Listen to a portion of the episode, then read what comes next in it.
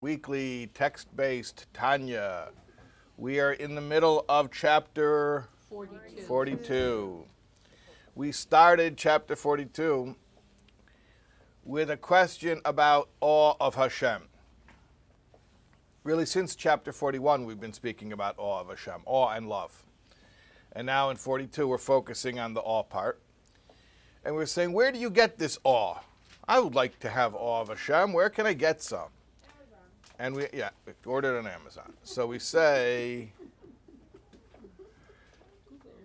the place where you order the awe from is within you. Yes. Specifically, it is the Moshe Rabbeinu within you. Okay, what is the Moshe Rabbeinu within you? It is a particular function or faculty. What is it? Das. What? Das? Das, yes. Das is the technical Kabbalistic term for it. Give me an English practical translation of what that means. What is Das in this context? Experiential knowledge. Experiential knowledge, great. So how do you have experiential knowledge of abstract spiritual concepts? What process is required for that? Meditation. Okay. So basically, in chapter 42, we started off and we said, if you want to have awe of Hashem, which is an emotion, there's a cognitive process which will give birth to that. And it's really engaging your own internal Moshe Rabbeinu, which has the capacity to take the abstract spiritual concepts of God and turn those into feelings, personal feelings. That's where we left off. Is toiling and meditation synonymous? Well, you mentioned toiling. He mentioned two types of toil: toil of the body and toil of the soul. You remember that? Toil of the body and toil of the soul. We spoke about it last week. Yeah, beat up the body. Beat up the body, which was similar to which chapter? 18. 29. Okay, and beating up the body doesn't mean throw yourself into a wall. What does it mean? Well, I have a good class over here. Someone will answer. Yeah, beating up the body. It means punch yourself? What does it mean? What? Subjugating the ego into the will of the godly soul. Right. So how do you subjugate the ego? What do you do? What's the exercise? What's the process? Okay. Bittul is the end goal. Crushing and... It's also a cognitive process. It's basically reviewing the deficiencies of the ego, how the ego gets us in trouble when we follow its will. It's like we learned in chapter 29. And then toil of the soul means straining yourself to focus on spiritual concepts, to think about God. But not just in a la-di-da type way, like it's for fun. No, you have to really break a sweat. That's why it's called toil. Okay. Where we left off is we actually mentioned a meditation that's from Pirkei Avos. Did you know there are meditations in Pirkei Avos?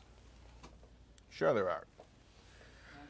It says, Histakel v'shleishet dvodim. Stare at three things. What does it mean, stare at three things? Like at the mall when they used to have those things where you have to stare at the picture of the car and it becomes three-dimensional. You guys know what I'm talking about? No. Yeah. Yeah. Okay. So I didn't make it up? No. Okay. I have a whole book of them. You have a whole book of them. What are they called? Holograms. Not holograms. What? No, there's a brand name over it. A proprietary name of it. Is it that thing you like look into? You stare at it and it becomes three-dimensional. Oh, that. Where's Waldo? Now where's Waldo?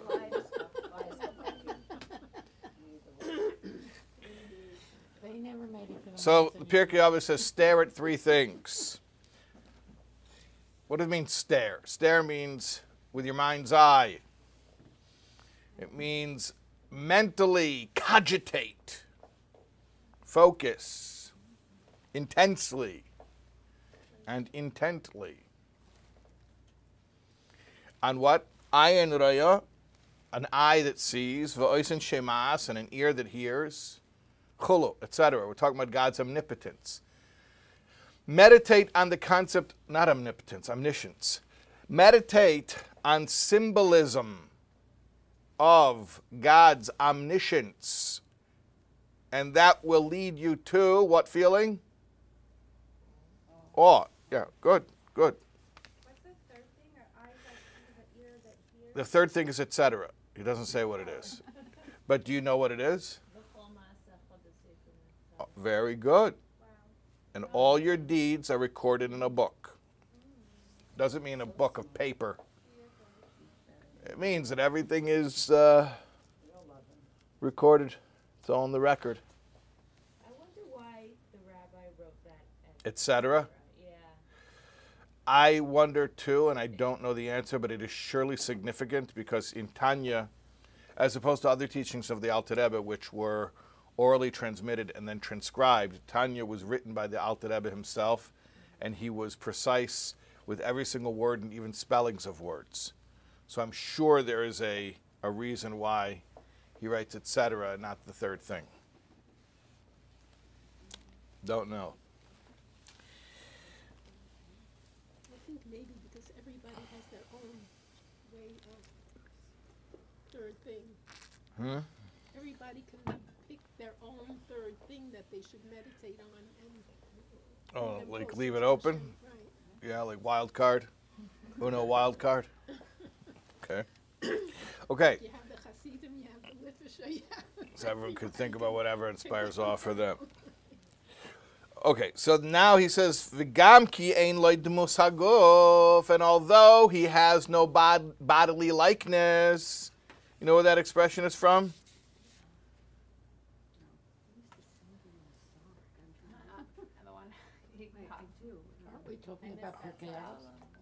That expression? Doesn't the song go, hey, like off, hey, the most I go? Yeah! So where's that from? You know it from your grandfather's shul? Yeah.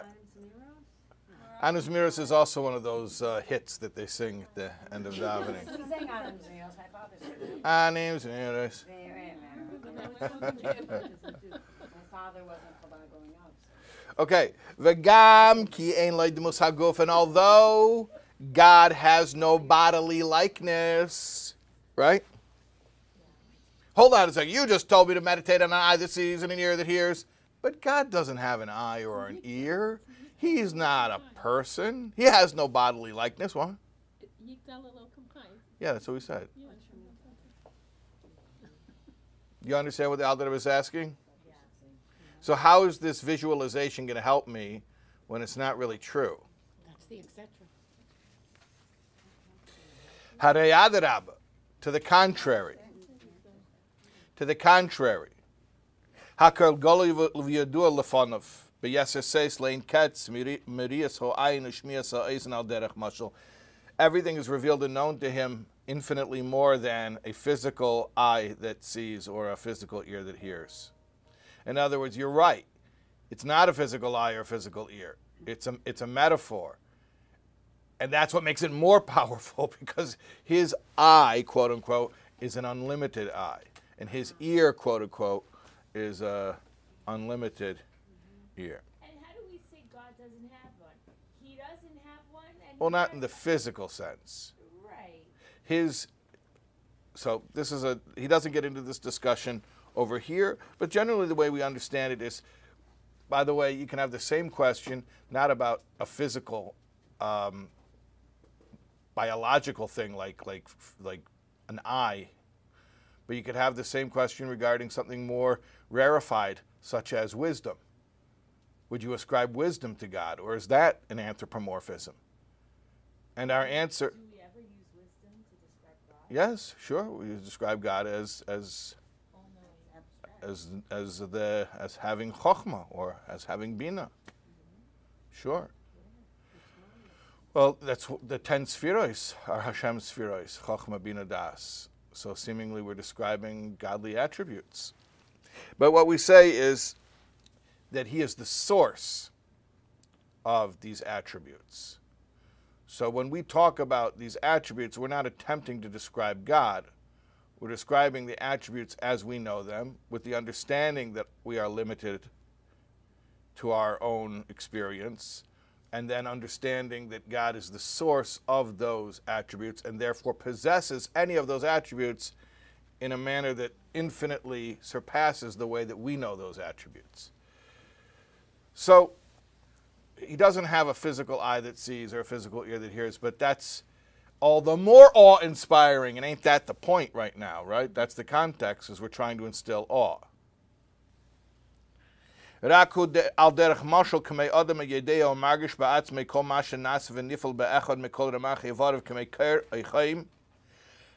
metaphor? The Alter Rebbe says it's like a person who's aware of what's the sensations going on in his body, in all of his 248 limbs, such as cold and hot.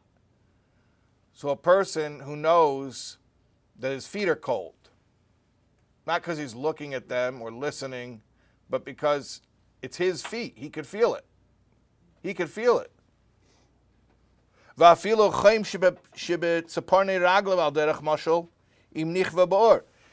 if his toenail gets scalded or gets burnt, he feels that. So what are we saying? That all of reality exists within Hashem. He's not going outside of himself, God forbid. There is no outside of himself, in order to become updated on the conditions of this world. Everything is taking place within him, and so he's completely in tune and aware of it because it's happening within him, just like if you would be aware if your toenail got burnt. V'chein mahusam v'atzmusam. In your brain, you know everything that's going on in your body. That's the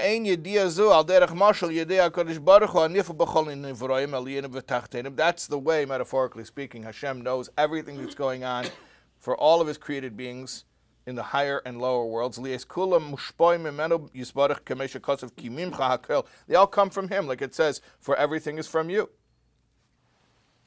So that's his omniscience. His omniscience isn't he's got really good, he gets really good reports. He gets updated constantly. No. That's not his omniscience. His omniscience is he's aware of his self, and everything exists within Hashem. And just want to check back in with everybody. Why are we talking about this? What's the point of? To develop awe. To develop awe. Thank you for reminding us. Yeah.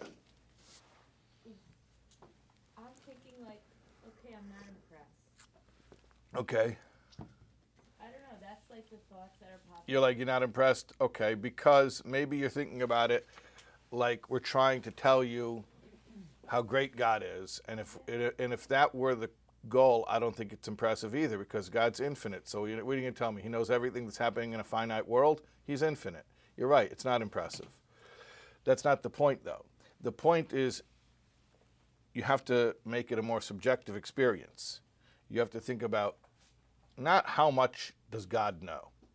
I can't even wrap my head around that. It's a useless, whatever, if there would even be a way of conveying that, it would be useless because I can't wrap my head around it.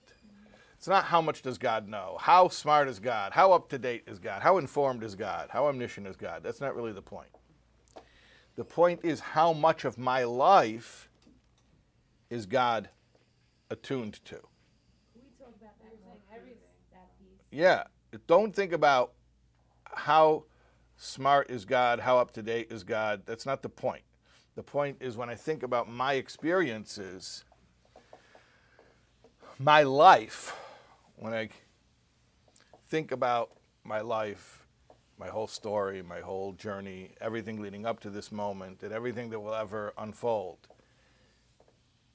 how present is God in that story? That's the point. The awe is that I'm coming to realize how present Hashem is in my life. How do we come to realize that? How can we feel that? Well, let's not ask what's for dinner when supper's sitting on the table in front of us. He just served us a classic meditation He just served us a meditation. He's saying, meditate on the eye that sees and the ear that hears. He's telling us this will lead to awe. Now, we didn't do it. We just talked about it. Maybe that's part of the problem. It was just telling you to meditate, and we didn't actually go and meditate on it. We need, like, an experiential part of this program. We probably need to have, like, yoga mats, and everybody goes to their own corner. The SoulWords branded yoga mats. And everyone goes to their own corner, and we turn off the lights, and everybody just meditates for 20 minutes. Probably we need to do that. But the YouTube people would just, no, you're right. No one would be quiet. Yeah. You could pause.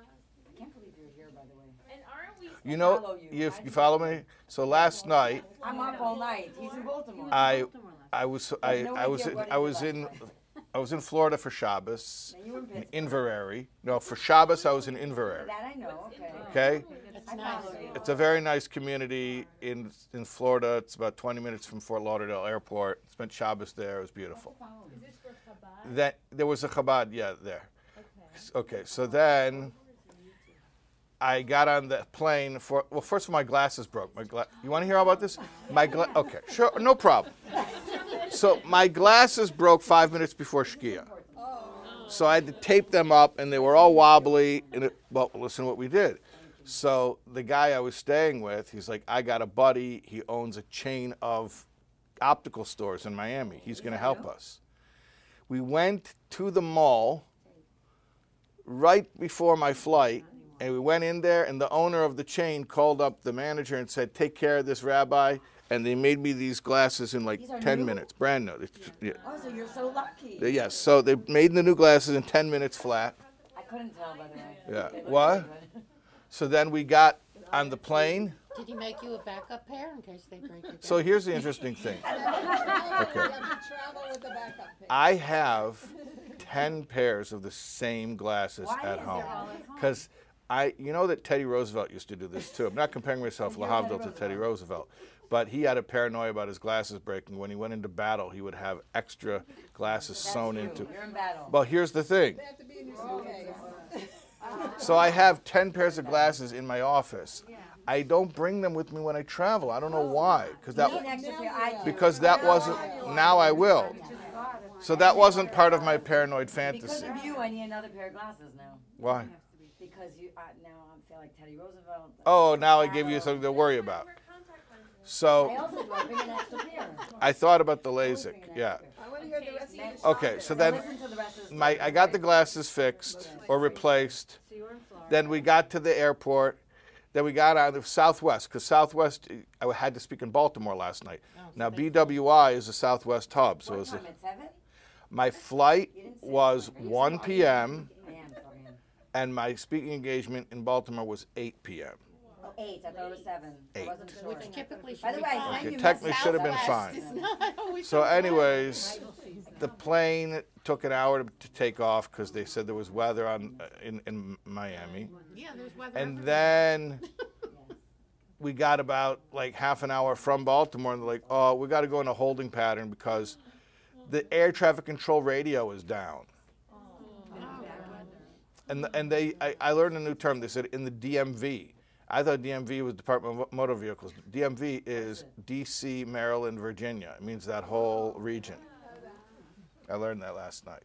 So then they're like, can I ask you why you went to Baltimore at the end if you had to go, if you missed your speaking appointment? I'm going to tell you. I'm telling you the whole thing because we're not learning Tanya anymore. So I'm just going to tell you. It was a whole night. I'm going to tell you. And please give us all the details because they're very important. They're very important. Okay. So, I can't believe he's here. And by the way, just so you know, of course, on the Southwest flight, I sat in row 16 with the best seat. Wow. You know about row 16? Why? What's row 16? It's a very all right, very good. That's right. It's the exit row in Southwest. We have no one in front of you. You can stick your feet out. Okay, very good. 16A, B, or C. Exit row. It's the window. Okay. So then what happened is they diverted us to Pittsburgh. So I called my brother. He lives in Pittsburgh. I said, hey, I'm in Pittsburgh right now. I'm at the airport. Maybe I'll come see you.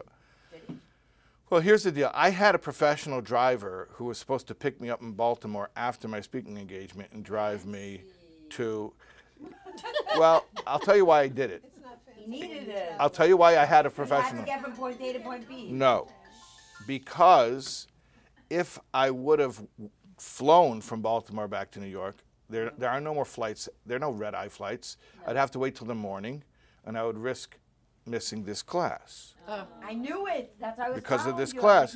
So of course I came for this class. So I had a driver set up to pick me up at 10 o'clock in Baltimore after the speaking engagement. Unfortunately, we were on the ground in Pittsburgh waiting for air traffic control in Baltimore to clear.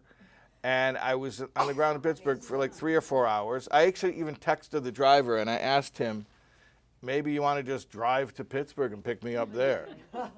And he was almost going to do that. But then in the end, there were no flights to New York anymore. There were no flights from Pittsburgh to New York. So basically what I had to do is I had to finish flying to Baltimore, then get out of the airport, get picked up by this guy, and then drive 3.5 hours. And I got back at 3 a.m. I know. And then I started Rambam Hilchus Kiddush HaChadosh, 3 prokim a day, Hilchus Kiddush HaChadosh at 3 in the morning. And then I came here.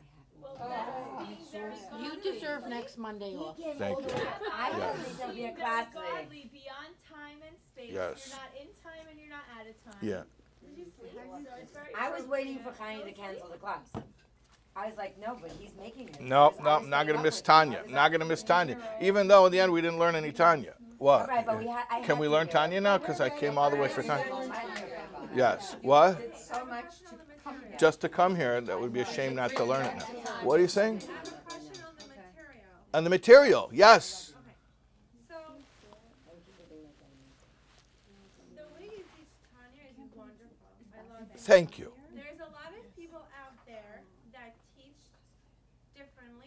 Yes.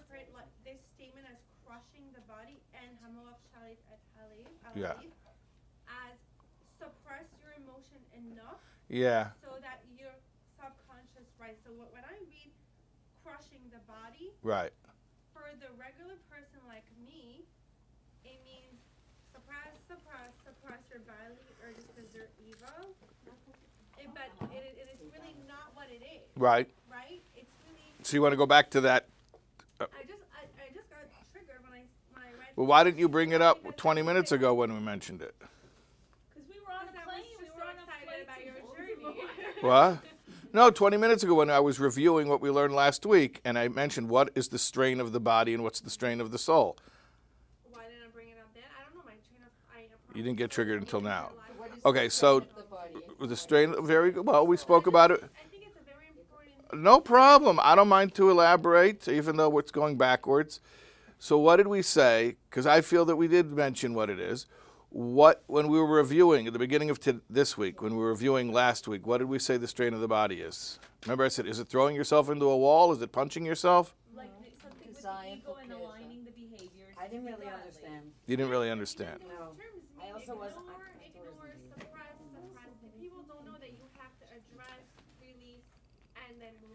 We didn't even use the word ignore. In fact, we used the opposite word. We used the word focus. What did we say? Don't think about what you're afraid that I might have said. What did we say? Okay, what did we say? Well, no problem. We'll elaborate. You're right. It is a trouble spot for a lot of people. What did we say? I like focus on the nature of the ego. That reveal what your ego, like understand your ego, what's going on for you. What does that look like? Describe the process.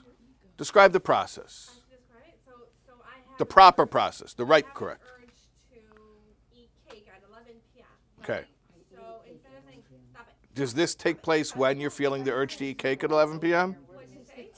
Does this exercise take place when you're when you're feeling an urge to eat cake at 11 p.m.? Well, they can. No, it is done preemptively. It is a regimen. This is not a response to urges. What is it? It's a regimen. It's a way of life. So what do you do?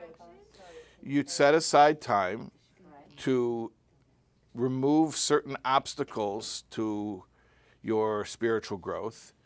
One of those obstacles is, we spoke about this at length in Chapter 29, the complacency of the body/ego. that will try to convince you that everything's fine and that we don't need to do anything any differently, and if there are any problems, it was because other people are to blame. And, yeah.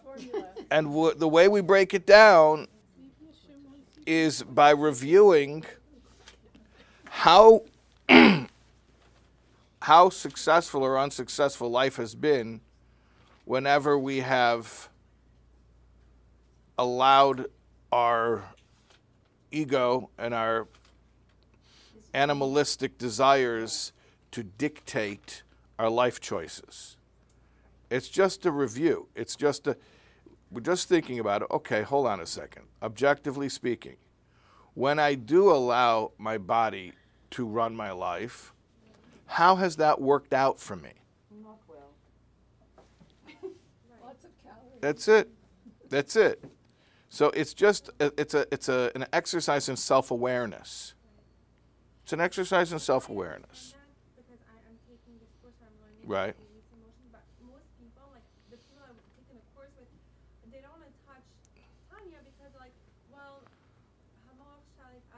Yeah, I know. Yeah. Ignore your heart, which is totally what it's not.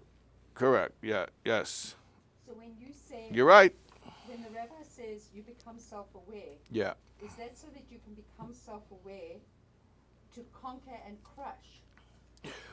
What we in this context, you become self-aware because the self-awareness itself removes an impediment to spiritual growth. Without the self-awareness, then we're just going to continue to repeat the same habits, and we will not be open for spiritual growth, specifically in the area of awe, which is the context of this chapter.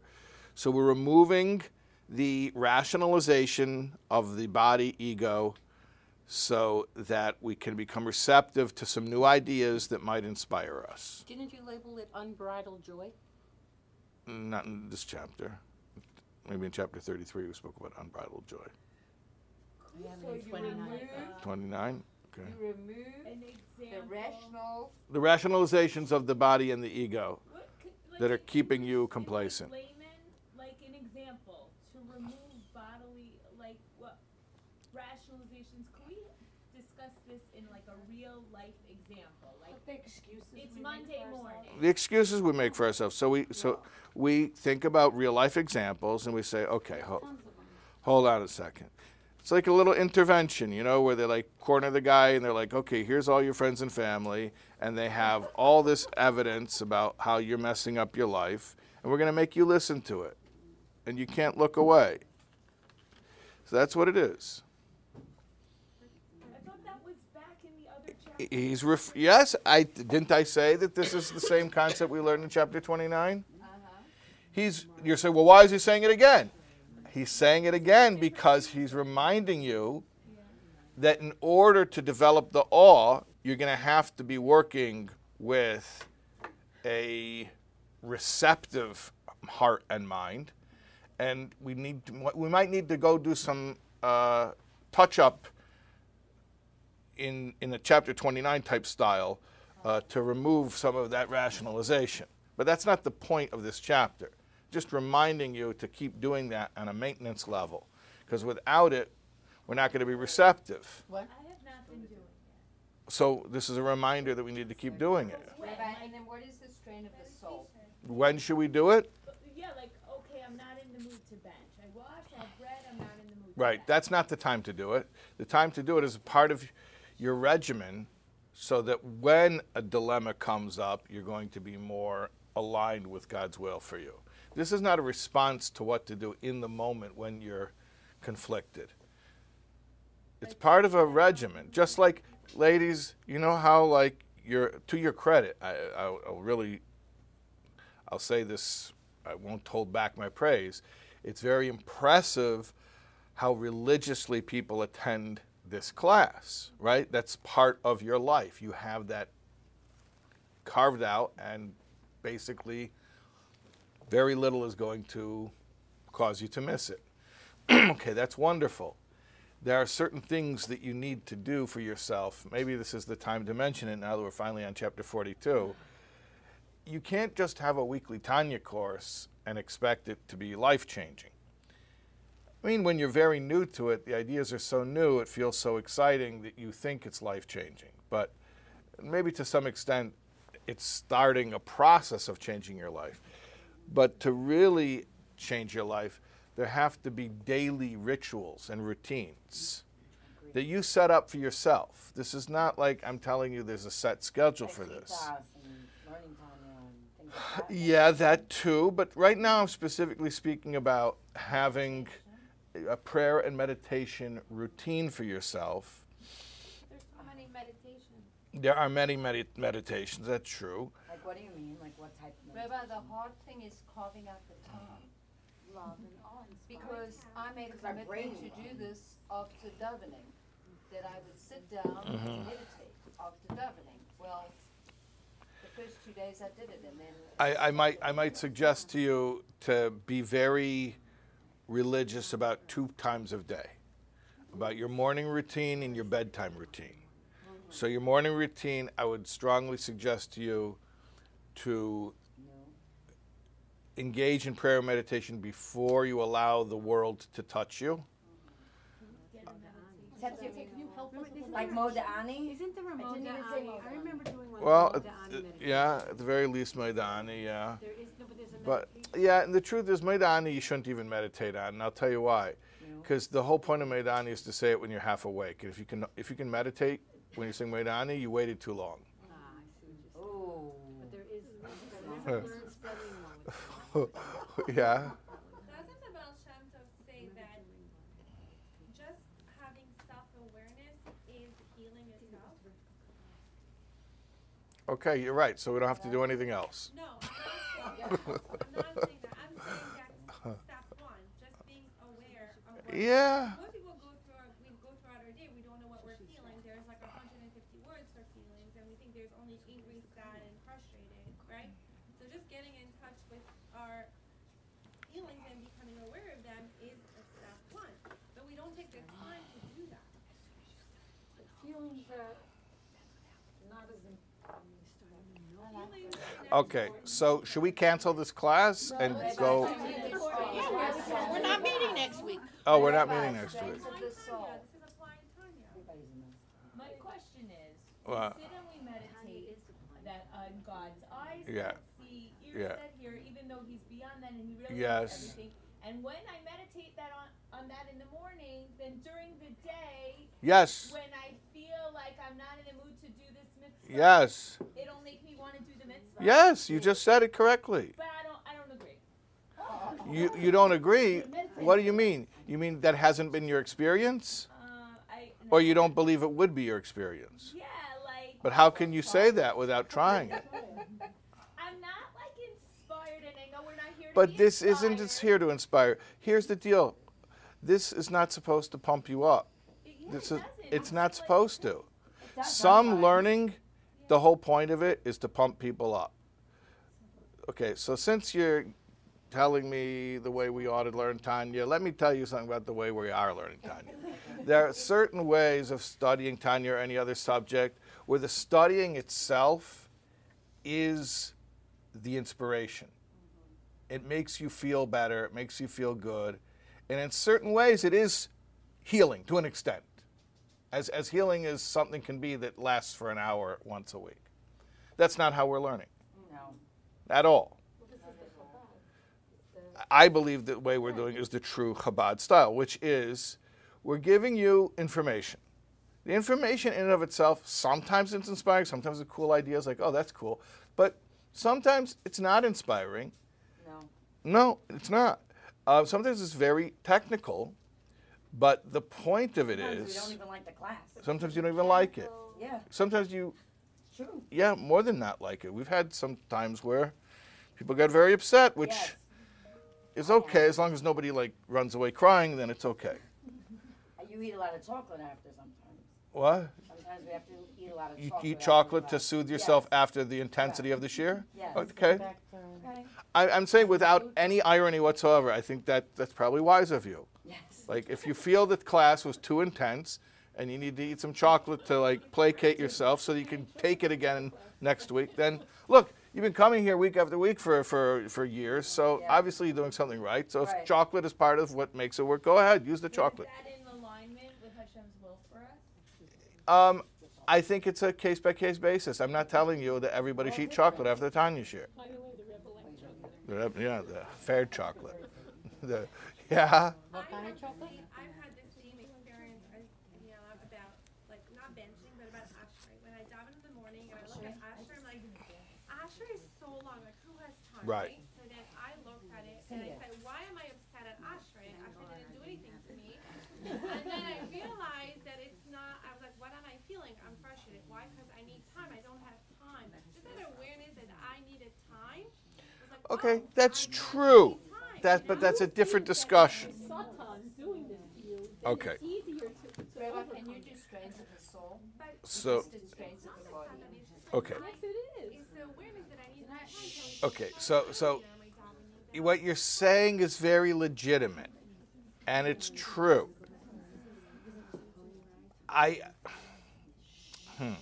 Okay. Yes, it's true.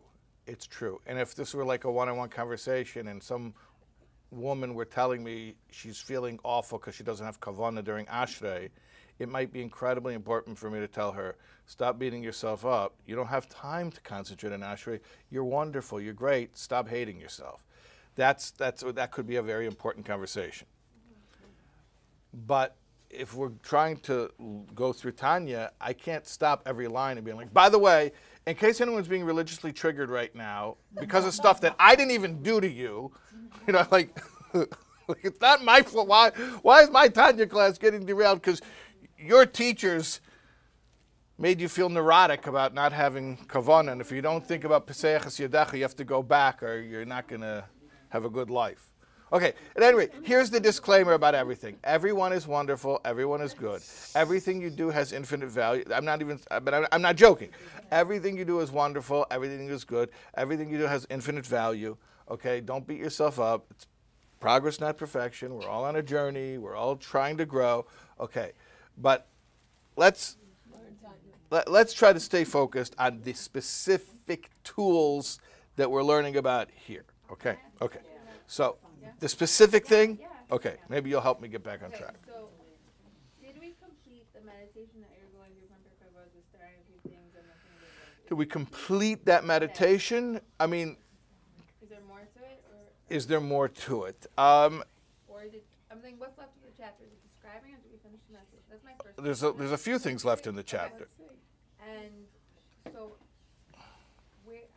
are we going to hear about that to understand, like, where it transitions to awe? Awe is supposed to be an emotional thing of, like, a wow. Different than so here's the thing. He's not going to give you the emotional thing. And nobody can give you the emotional thing. But you talked about it. He's giving you the subject. And let me just establish this very clearly because this is going to happen over and over and again.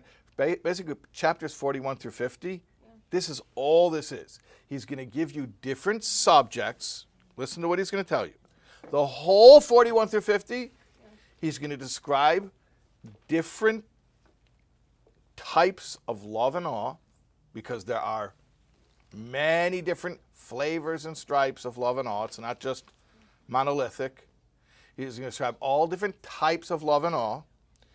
And then he's going to give you the subject matter that you're supposed to meditate on in order to induce that love and awe.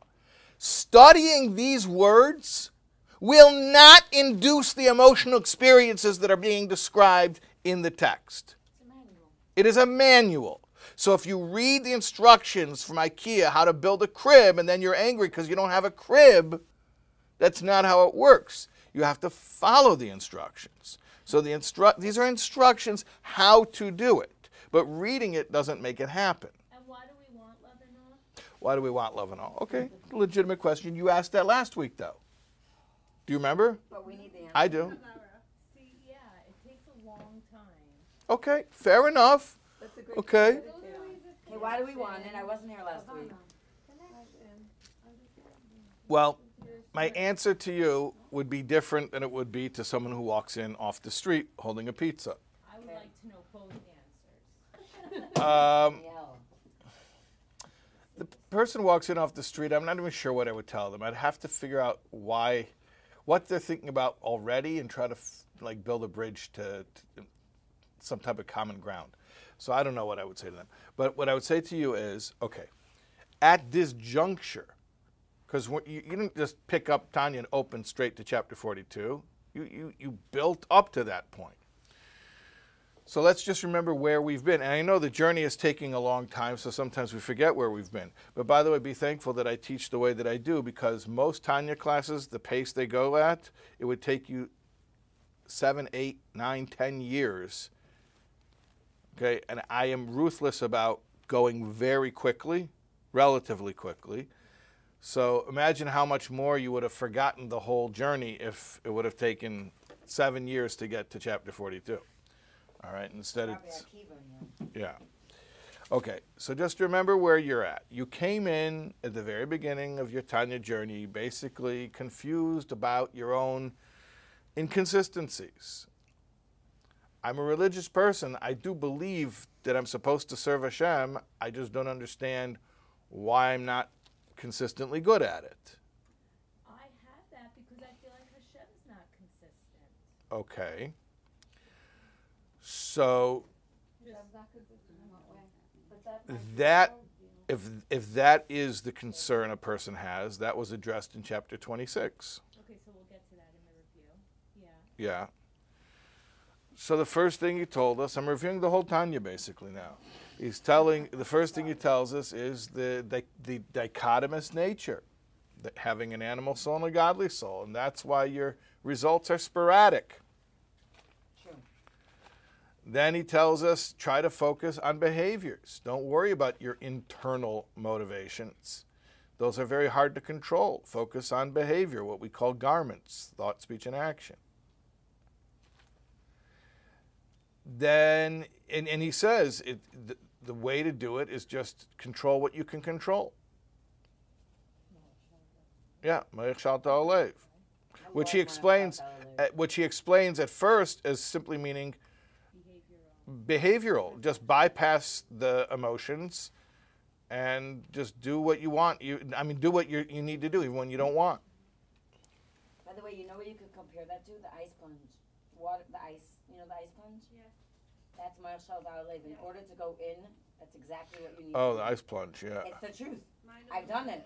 By the way, it's so funny. The whole world's talking about, oh, I'm doing my ice bath. It's the best. Okay, can I tell you something? No. For hundreds of years, what were Chasidem doing every single morning? Mikvah. Smash the ice and go to the mikvah. Right, now it's a new trend. For hundreds of years, Chasidem was smashing the ice and going in the mikvah, and now it's a new trend. Okay.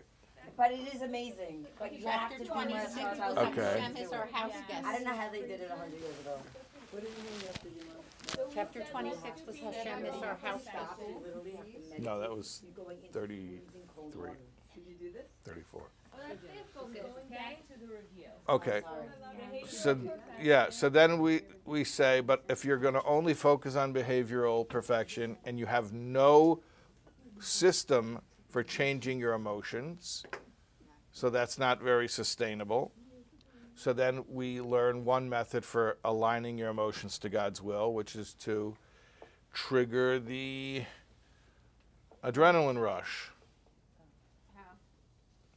We spoke about how any Jew would gladly give up their life in a case of martyrdom, and that we have to access that in seemingly mundane or pedestrian situations that we normally wouldn't react to with such intensity. Is this the strain of the soul? No, this is the... Oh. No. We got completely off of that. Oh. We're reviewing the whole Tanya now to justify whether or not we're even interested in developing all right now. It all started in Florida. The broken plane. We got rerouted. So aligning our emotions with Hashem's will is... that it already exists latently. Yeah, well, that was one approach, is it already exists latently. Yes, that was one approach. And then he's like, okay, I got another approach for you. Well, actually, no, he doesn't do that right away.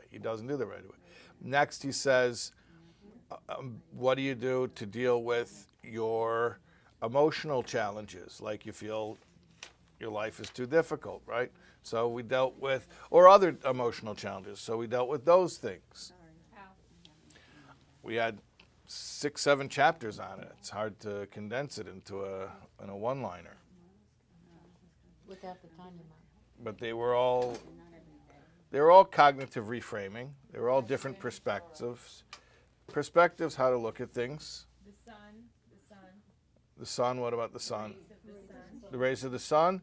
Well, that was more of a metaphor about God being present. Yeah.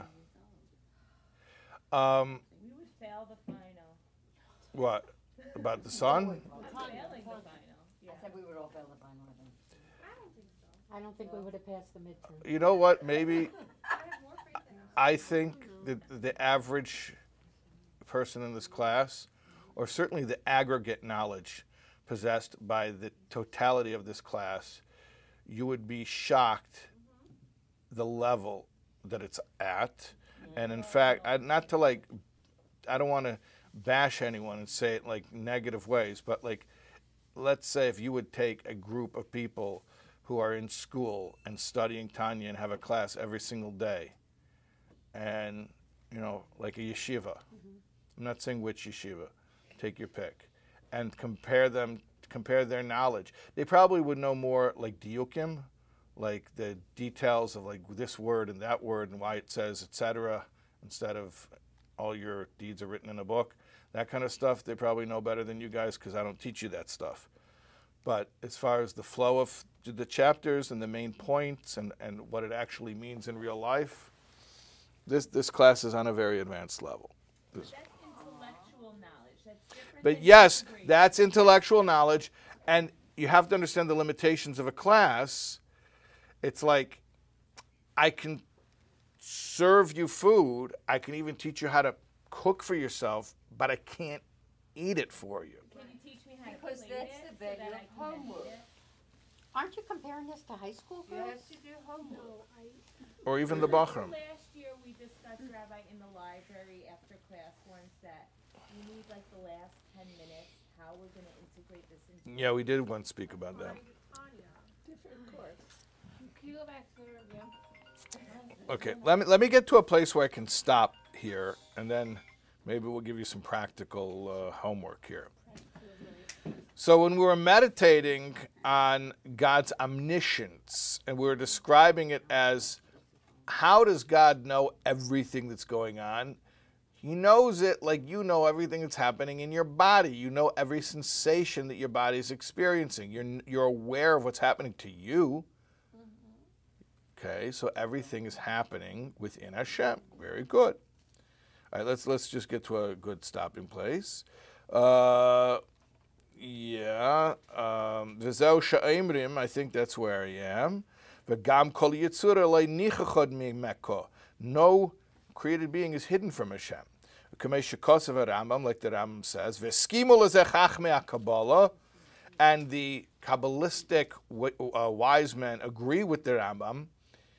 This is an important concept. Like the Ramak, Rav Moshe Cordovero writes in the Pardes, that through knowing himself,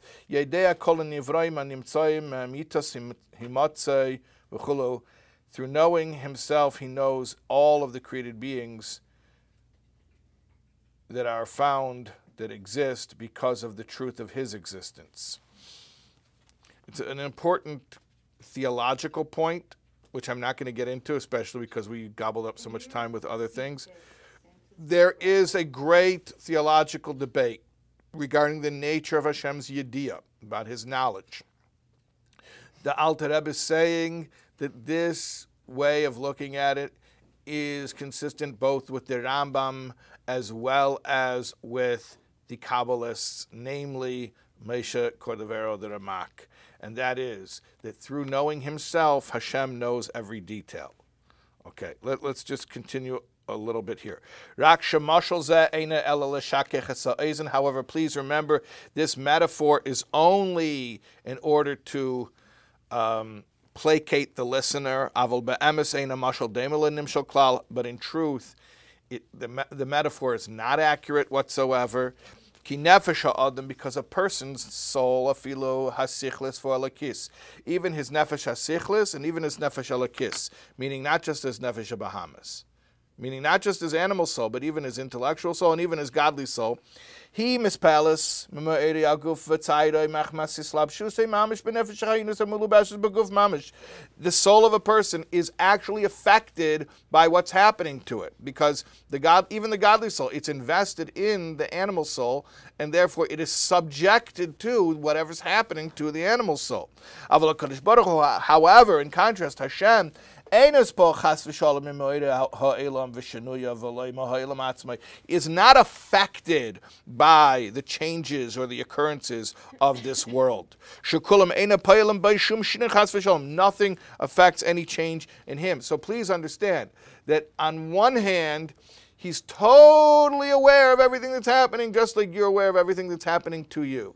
On the other hand, the metaphor is not completely consistent because it's not affecting him, because he can't be affected. He is the cause, not the effect. We create the view of the Tachtonim. We affect how we relate to him. We affect how he's the revelation of Hashem. In order to help us wrap our heads around that concept, so the sages of the truth, meaning the Kabbalists, already elaborated at length in their books about these concepts. However, at the end of the day, all Jews believe, Blishum hakira sechalanushi, without any intellectual probing into the matter. And we say, Atah, you Hashem, who you are, ad shalei nivra ha'ilam v'chulu. You existed before the world existed, and you will continue to exist after the world exists. You are eternal. You are unchanging. You are unconditional existence, Kniskel El Perichov, like explained above in chapter 20 when we were talking about the nature of God's oneness. So he's making an important theological disclaimer that although when we are meditating for the purposes of inducing awe, when we meditate on Hashem's omniscience, we're very, very focused on this idea that Hashem is super aware of everything that's happening because it's happening to him. At the same time, please don't be confused. Please do not think that he is subjected to and affected by the changes of this world so that they induce a change in him. Okay, so can I have a pen just to mark that we got up to, it says Perichov. Okay, we got up to where it says Kniskel El Perichov. Okay, so you want a little practical meditation. So think about, yeah. Would the Rebbe please tell me one sentence, what is the strain of the soul? Strain of the soul is to think about God. Strain of the body was to review how poorly your life goes when you listen to your ego. Strain of the soul is think about God. Okay, so here's the assignment. Think about your life, not somebody else's life. Not a happy meadow with butterflies and a sun shining or something you could find on stock photo websites. Not that. Not picture a brook. No. Think about your life, your actual real life. I'm not going to tell you think of happy times or sad times. I don't know, whatever comes up. You'll probably find out about yourself when if you see what kind of pictures are coming up. Anyways, think about your life. Think about that whatever it is that you remember, whatever it is that you were conscious of, Hashem is certainly conscious of, and infinitely more so. And infinitely more so. So that's it. Just think about, and I'm not going to tell you, and therefore feel awe because of it. If you do this, the Alter Rebbe says, you will feel awe because of it. So just think about your life, think about what you're aware of, think about what you've seen and heard and processed, and then think about the fact, however you have to do it, if it's by visualizing the eye that sees or the ear that hears, however you want to symbolically represent that to yourself. Think about how Hashem's omniscience extends to all of that. Okay? Now, if you want to do it right now, You're welcome to do it right now. And if anybody sees anybody else quietly staring into the corner, just allow them to do that. They're meditating. They're okay. Nobody needs to call Hatzala. Just your friend is meditating. Just let them meditate.